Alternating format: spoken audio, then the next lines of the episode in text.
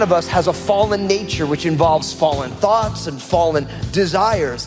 So that's going to happen irrespective. But what you do with them is where the complicity comes in on our part. If you have a thought that goes against the Bible, you need to know the word well enough to own that thought and dismiss it. And that, my friends, is where spiritual growth happens because you should not believe everything you think. You should believe everything in the Bible and you should take the things that you think and weigh them against the scriptures. We really have little control over the thoughts that pop into our heads. These thoughts can be triggered by anything, and no matter how hard we try to shield ourselves from the enemy, he finds ways to get in. Today, Pastor Daniel reminds us that those thoughts aren't the sin. What we do with them is when sin takes hold. If we spend time in the Bible and know Jesus, well, we'll have a better ability to dismiss those enemy inspired thoughts. Now, here's Pastor Daniel with his continuing study, The Greatest Commandment. Jesus is real. If you don't feel that God loves you, when you view the cross with the eyes of faith, do you realize that Jesus died because he loves you? Because would anybody die for someone they don't love? No. I mean, you'd be like, yeah, if one of us is going down, it's going to be you. But when you love somebody and you truly love someone, you'll lay down your life for them. So if you're not feeling God's love, you need to objectively, with the eyes of faith, look at the cross and you will understand that even though you don't feel it, God loves you. And then if you're subjectively feeling God's love, then you're fine because you feel God's love and it's easy then. But God wants us to return love to Him because a real relationship is characterized by love. So God wants a loving relationship. Do you love God? Are you allowing yourself to experience God's love for you? That's something that's personal to you. It's something in your own walk and in your own life and the situations that you find yourself in. You have to say, Lord, I want to experience your love. One of my daily prayers, you can write this down, is Lord, enlarge my heart to receive more of your love and also to give it out. That's my, de- Lord, enlarge my heart. Because I realize that through the course of life and the hurts and the things that go on, we have a tendency to constrict our hearts. We have a tendency to want to put up some walls and wall areas off. And I have to every day say, Lord, I want you to enlarge. I want to experience more of your love. Your love that is infinite and incomprehensible, as the apostle Paul talks about in the book of Ephesians. I want to experience more of it and I want to turn it back to the Lord and I want to give it out to as many people as I can. The Lord wants a loving relationship and not just a, a loving relationship in sentimentality, but God wants a loving relationship with the totality of who we are, with all of our hearts, with all of our souls, with all of our strength. And Jesus adds our mind. Each one of these areas speaks of the totality of a human being. The word heart Literally in the Hebrew, it's the word for bowels, which is totally awkward. But the reason that's the word is because we use the word heart, not, it is the blood pumping organ in the left center of your chest. That's where it's supposed to be. But the heart is meant to be the control center of your life. And so in the Hebrew culture and in those Near Eastern cultures, they called it the bowels. It means the deep parts of who you are, right? So the heart is not talking about the blood pumping organ. It's talking about the control center of your life where your feelings and your will and the spirit of God and your emotions and the needs of the body come together and decisions are made right? So God wants complete and total love in the control center. Our heart, our soul speaks of things like our emotions and our will, right? With our mind, obviously, it's our mental faculties, our thought life. Now, can I stop for a second on the thought life? The Bible says that we need to cast down every argument that exalts itself against the obedience of Christ. Sometimes we need to say, God, my thoughts are just flat out heretical. I don't know about you, and sometimes I think I'm a little bit odd, and you guys know that I am a lot odd. But if you spend time seeking to understand your thought life, I kind of find that in my own brain, and I've talked to a lot of people, I just want to make sure I'm just not cuckoo for Cocoa Puffs. But in a lot of people's minds, there's a number of things going on. It's almost like your brain is like a talk show for politics with both sides represented. Do you ever watch one of those? What do they do with one another? They yell at each other. They argue.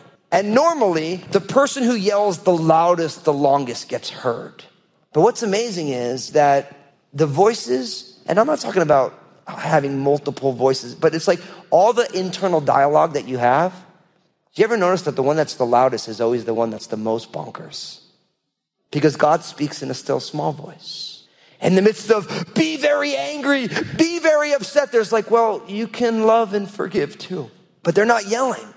They're not screaming. They're not vying. It's a still small voice. And listen, you can't control the thoughts that you think, but you do have control of what you do with those thoughts. See, each one of us has a fallen nature, which involves fallen thoughts and fallen desires. So that's going to happen irrespective. But what you do with them is where the complicity comes in on our part. If you have a thought that goes against the Bible, you need to know the word well enough to own that thought and dismiss it.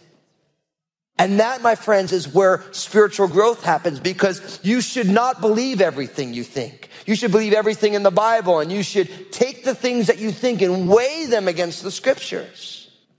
Then you might say, okay, that sounds hard. It is hard, but it is also fruitful. Because for most people, they think something, they buy into it, and they act out of it. I heard it said this way what the will desires, the mind justifies, and the actions will follow. It's pretty powerful. What the will desires, the mind will justify, and the actions will follow. And so the idea is that all of these things, when we orient them to the love of God, the totality of our lives, our strengths because of our physical facilities, what we do with our bodies, how we walk and move through this world, the things that we allow our bodies, which is the temple of the Holy Spirit to be involved in, when we orient all those things to the love of God, now you have a brand new way to be human. Because every, the totality of your life is oriented to experience God's love and return it to the Lord and to give it out into the world. And that, my friends, is the perfect picture of the Christian life. It's the perfect picture of it. A life consumed with the love of God. Some of you are saying, that sounds so good. And I'm here to tell you that's blood bought for us at the cross of Calvary by Jesus, and it is applied to us by the Holy Spirit. But we do have a part to play in it. Because, listen, I've been a Christian long enough to know that I love Jesus, and I know that I'm saved, and I know that I'm filled with the Holy Spirit, but sometimes I just think stupid stuff. And sometimes when I think stupid stuff, I can dwell on that for a long time and come up with whole sorts of stupid ideas. And I just assume I'm just like everybody else. But then in the midst of all that stupidity, and I can call it because I'm talking about myself, I'm not talking about you. You can call it some other nicer word. I just call it being dumb. In the midst of all that stupidity, all of a sudden God's word starts to speak and it's like, oh, no, no, no, no. I'm missing the point. I'm forgetting the things that I know. I'm forgetting what Jesus said. I'm forgetting what the cross means. So we should love the Lord our God with all our heart, soul, and our minds. Now look at what it says next. And this is powerful because now it says, and the words, verse six, which I command you today shall be in your what? In your heart. Why in your heart? Because your heart's the control center of your life. Now listen, this is big. We need to make sure we get God's word from our brains into our hearts. And I like to say sometimes that's an endless 18 inch journey. It's like the 18 inches that you just can't get there no matter how hard you try. Why? Because we have a tendency to be really, really mental people. And when God's word stays in our mind and doesn't make it to our heart, we have the right ideas, but God wants to transform our heart. How many of you ever met somebody who knows the Bible, but they don't love anybody except themselves? That's an adventure in missing the point. I'm not saying we should be illogical and not use our minds. I'm saying we just need to say, Lord, I need you to get your word from my brain into my heart. I need you to help it make that journey that it's not just thoughts that I think, but it becomes the whole way that my life is oriented. And I think for some of you, you just need to simply write that prayer down. Lord, get your word from my head to my heart. And then I always extend it from my heart to my hands and to my feet, to my mouth. Because we want our whole lives permeated by this, like cloth sitting in dye that comes out a different color. We want all of our lives to be bibline, so to speak. That everything about our lives screams that Jesus is real and that God's grace is real and that the Spirit of God is at work. But it's really easy to keep the word in our heads. Now, some of us are very cerebral, you know, and I think that that's a blessing and a curse because I feel like I'm in that camp where it's like my brain's like, it runs a lot and there's a lot of stuff in there. So if that's you, we have to figure out how to let it work in the spirit and not in the flesh. That's the key for those of you who find yourself to be really, really intellectually driven and cerebral. And I'm in that category. I, well, I hope. I read a lot. And so I'm always like, Lord, how do I get this stuff down so that it transforms me? Because God isn't interested in all my grand thoughts necessarily. He's interested in my heart that is consumed with his love. And so we need to ask it to make that journey. And the Shema prayer points us right down to it. Let these words that I command you today be in your heart. Now, when it's in your heart, then it starts to play out in the rest of life. And I love this because look at verse seven. You shall teach them diligently to your children and shall talk of them when you sit in your house, when you walk by the way, when you lie down, and when you rise up. Now, I think this is fascinating because what you have is you have Israel here. The Lord your God, He's one God, unique, completely completely individual. There's only one God, right? And I want you to, and you got to love God with the totality of who you are, right? And we got to make sure this word gets in your heart. Now I want you to teach them to your kids. Why? Because the family was God's plan from the beginning to be the primary discipling unit. Parents were meant to disciple their kids into the things of God. Now, what's amazing is you got to love the way the world works because people always say, Oh, you know, I get this all the time. You can't raise your kids to be a religion. That's brainwashing. I'm like, listen, parenting is brainwashing.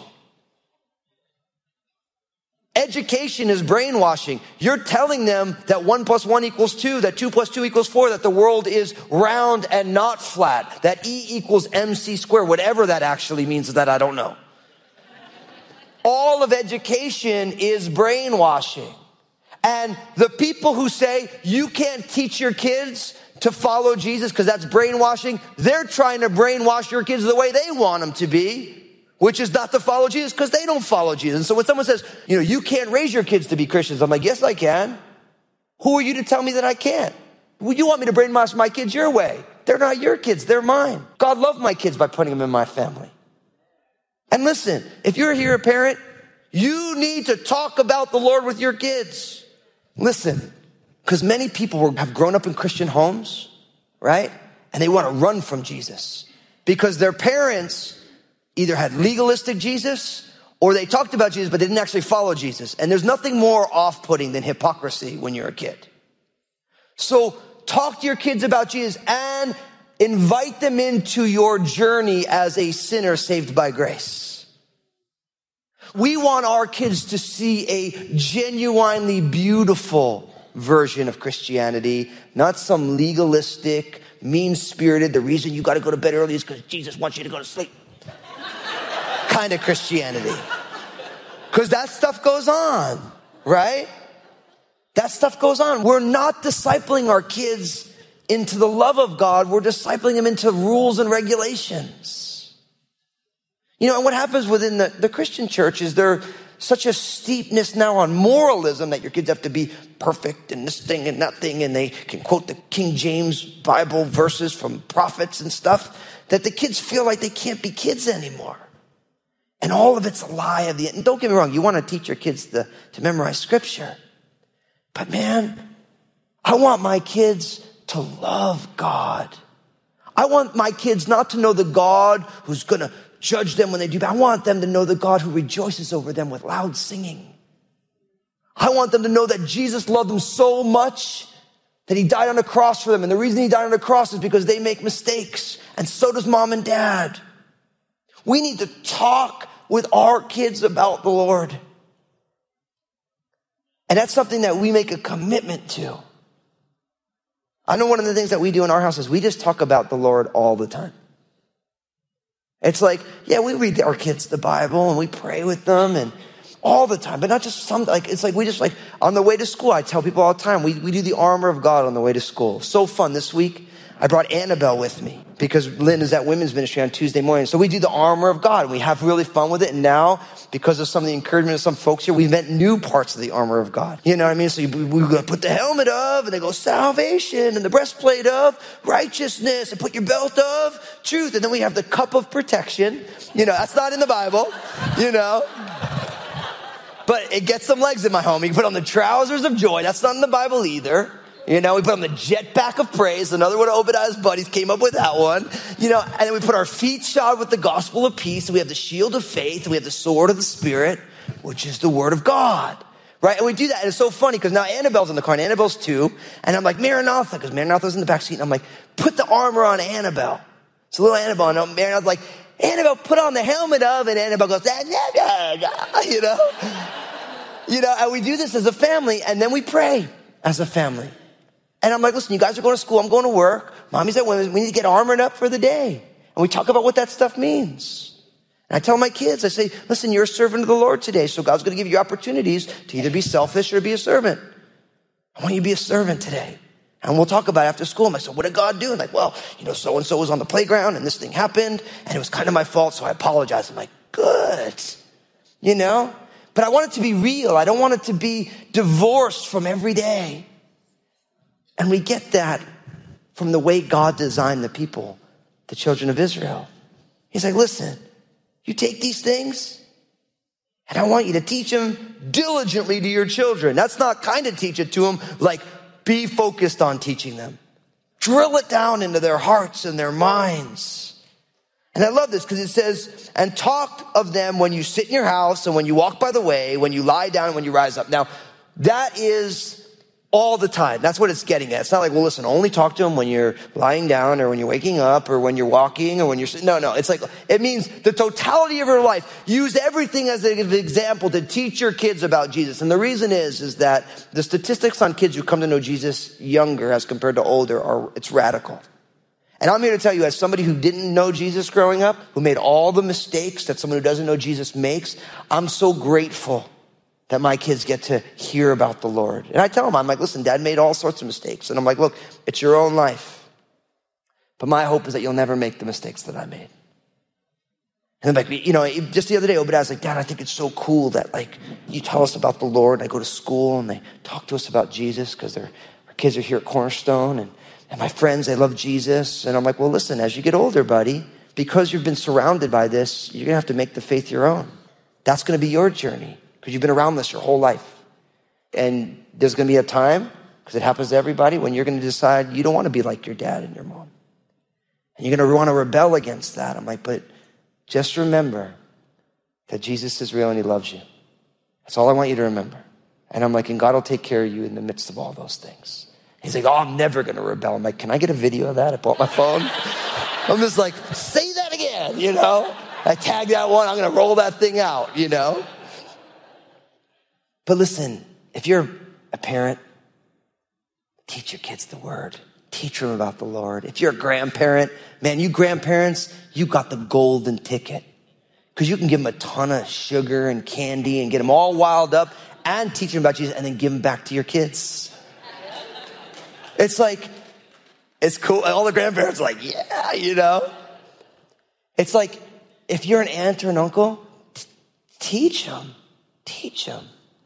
You know, somebody always says, well, what do you do with someone who doesn't want you to teach their kids about the Lord? And I say, well, I always tell people the same thing because I have family members like that. I'm like, look, they're going to get Jesus either way when they're with me. And I'm like, look, if you're going to let me hang out with them, this is who I am. And I'm like, so I'm going to pray before meals. I'm going to talk to them about what I do for a living and all this stuff. And I'm like, so like, I am who I am. I can't turn this stuff off. It's a great opportunity. And I, one of the things I love, Crossroads Kids, our family ministries here is just unreal. Love our family ministries here. These men and women are so passionate about seeing kids know the Lord, walk with the Lord. I love coming home on Sunday, see my kids. What'd you learn on kids' church? They start rattling off Bible verses. They'll tell me the whole story. What does it mean for your life? Well, it means this, this, this, and this. I'm like, nice. My dad will preach. So I always say to him, they're like, yeah, you can use it in a sermon. I'm like, absolutely, man. That's solid Bible stuff.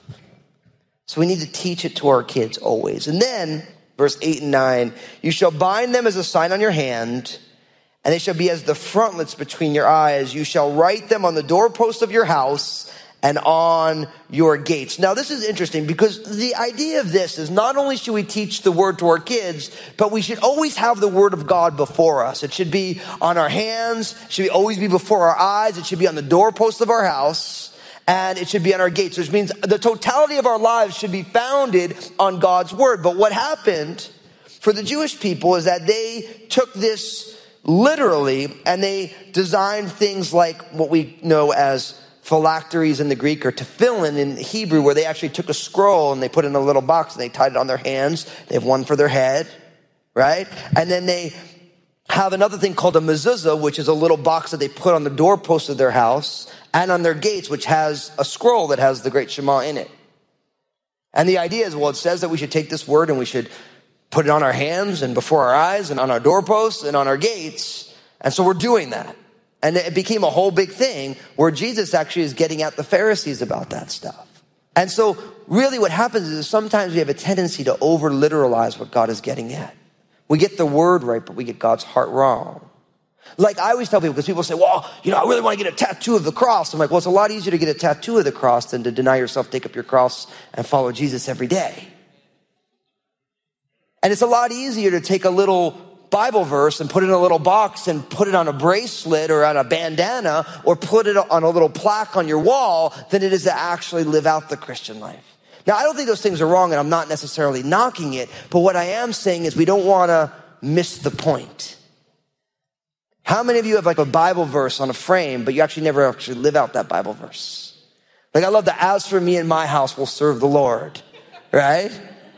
like I always tell Lynn, I'm like, I don't want to put that up because we really need to live that thing out, you know. But like we really, I'm just kidding. But like you can put the sign up and not serve the Lord for you in your house. You put the sign up and it's just all about you. And so it's a lot easier to put the picture up than it is to actually live the stuff out. It's a lot easier to take a Bible verse and stick it in a box on your hand or on your head or put it on your door as a mezuzah than it is actually to live this stuff out. And what I think is interesting is, and I'll close with this, we live in a day and age where the church, especially in America, has a desire to start doing this stuff all over again. Where they're like, yeah, yeah, you know, it's like it says this, so it's like, no, no, it doesn't mean that. And the reason I know it doesn't mean that is read Jesus as he spoke to the Pharisees. The Pharisees were religious to the core and completely missed the heart of God. And sometimes if we're not careful, we can be religious to the core and completely miss the heart of God. Jesus is The things that are important to our Creator are the things that need to be important to us. Pastor Daniel reminded us today that we need to know God, know His Word, and then share it with those around us. It's our job to teach our future generations who God is. Jesus is Real Radio is the radio ministry of Daniel Fusco of Crossroads Community Church. The messages that you hear each day here on Jesus is Real Radio were produced from messages that Pastor Daniel shared on Sunday mornings and the midweek study. It's our prayer that this teaching from God's Word blessed and encouraged you in your walk with Jesus Christ. One of the things that I'm the most stoked about is that this year we launched a brand new campus in Southwest Portland. We would love to invite everyone to come and join Crossroads Southwest Portland on At 10 a.m. We're growing, and honestly, not just in Southwest Portland, but all over the country and the world as people join us at our online campus. 9, 11, and 1 p.m. or Wednesday nights at 7 p.m. on our online campus, crossroadslive.tv. Now, here's Josh with what's coming up on our next edition of Jesus is Real Radio. Join us again here on Jesus is Real Radio when Pastor Daniel shares a warning that the people of Israel needed to heed. This warning holds true for us today. We need to remember our God, the promises He has kept, and the promises He intends to fulfill. We wish we had more time today, but we will have to pick up where we left off next time as Pastor Daniel continues teaching through this series, Refresh. That's next time on Jesus is Real Radio.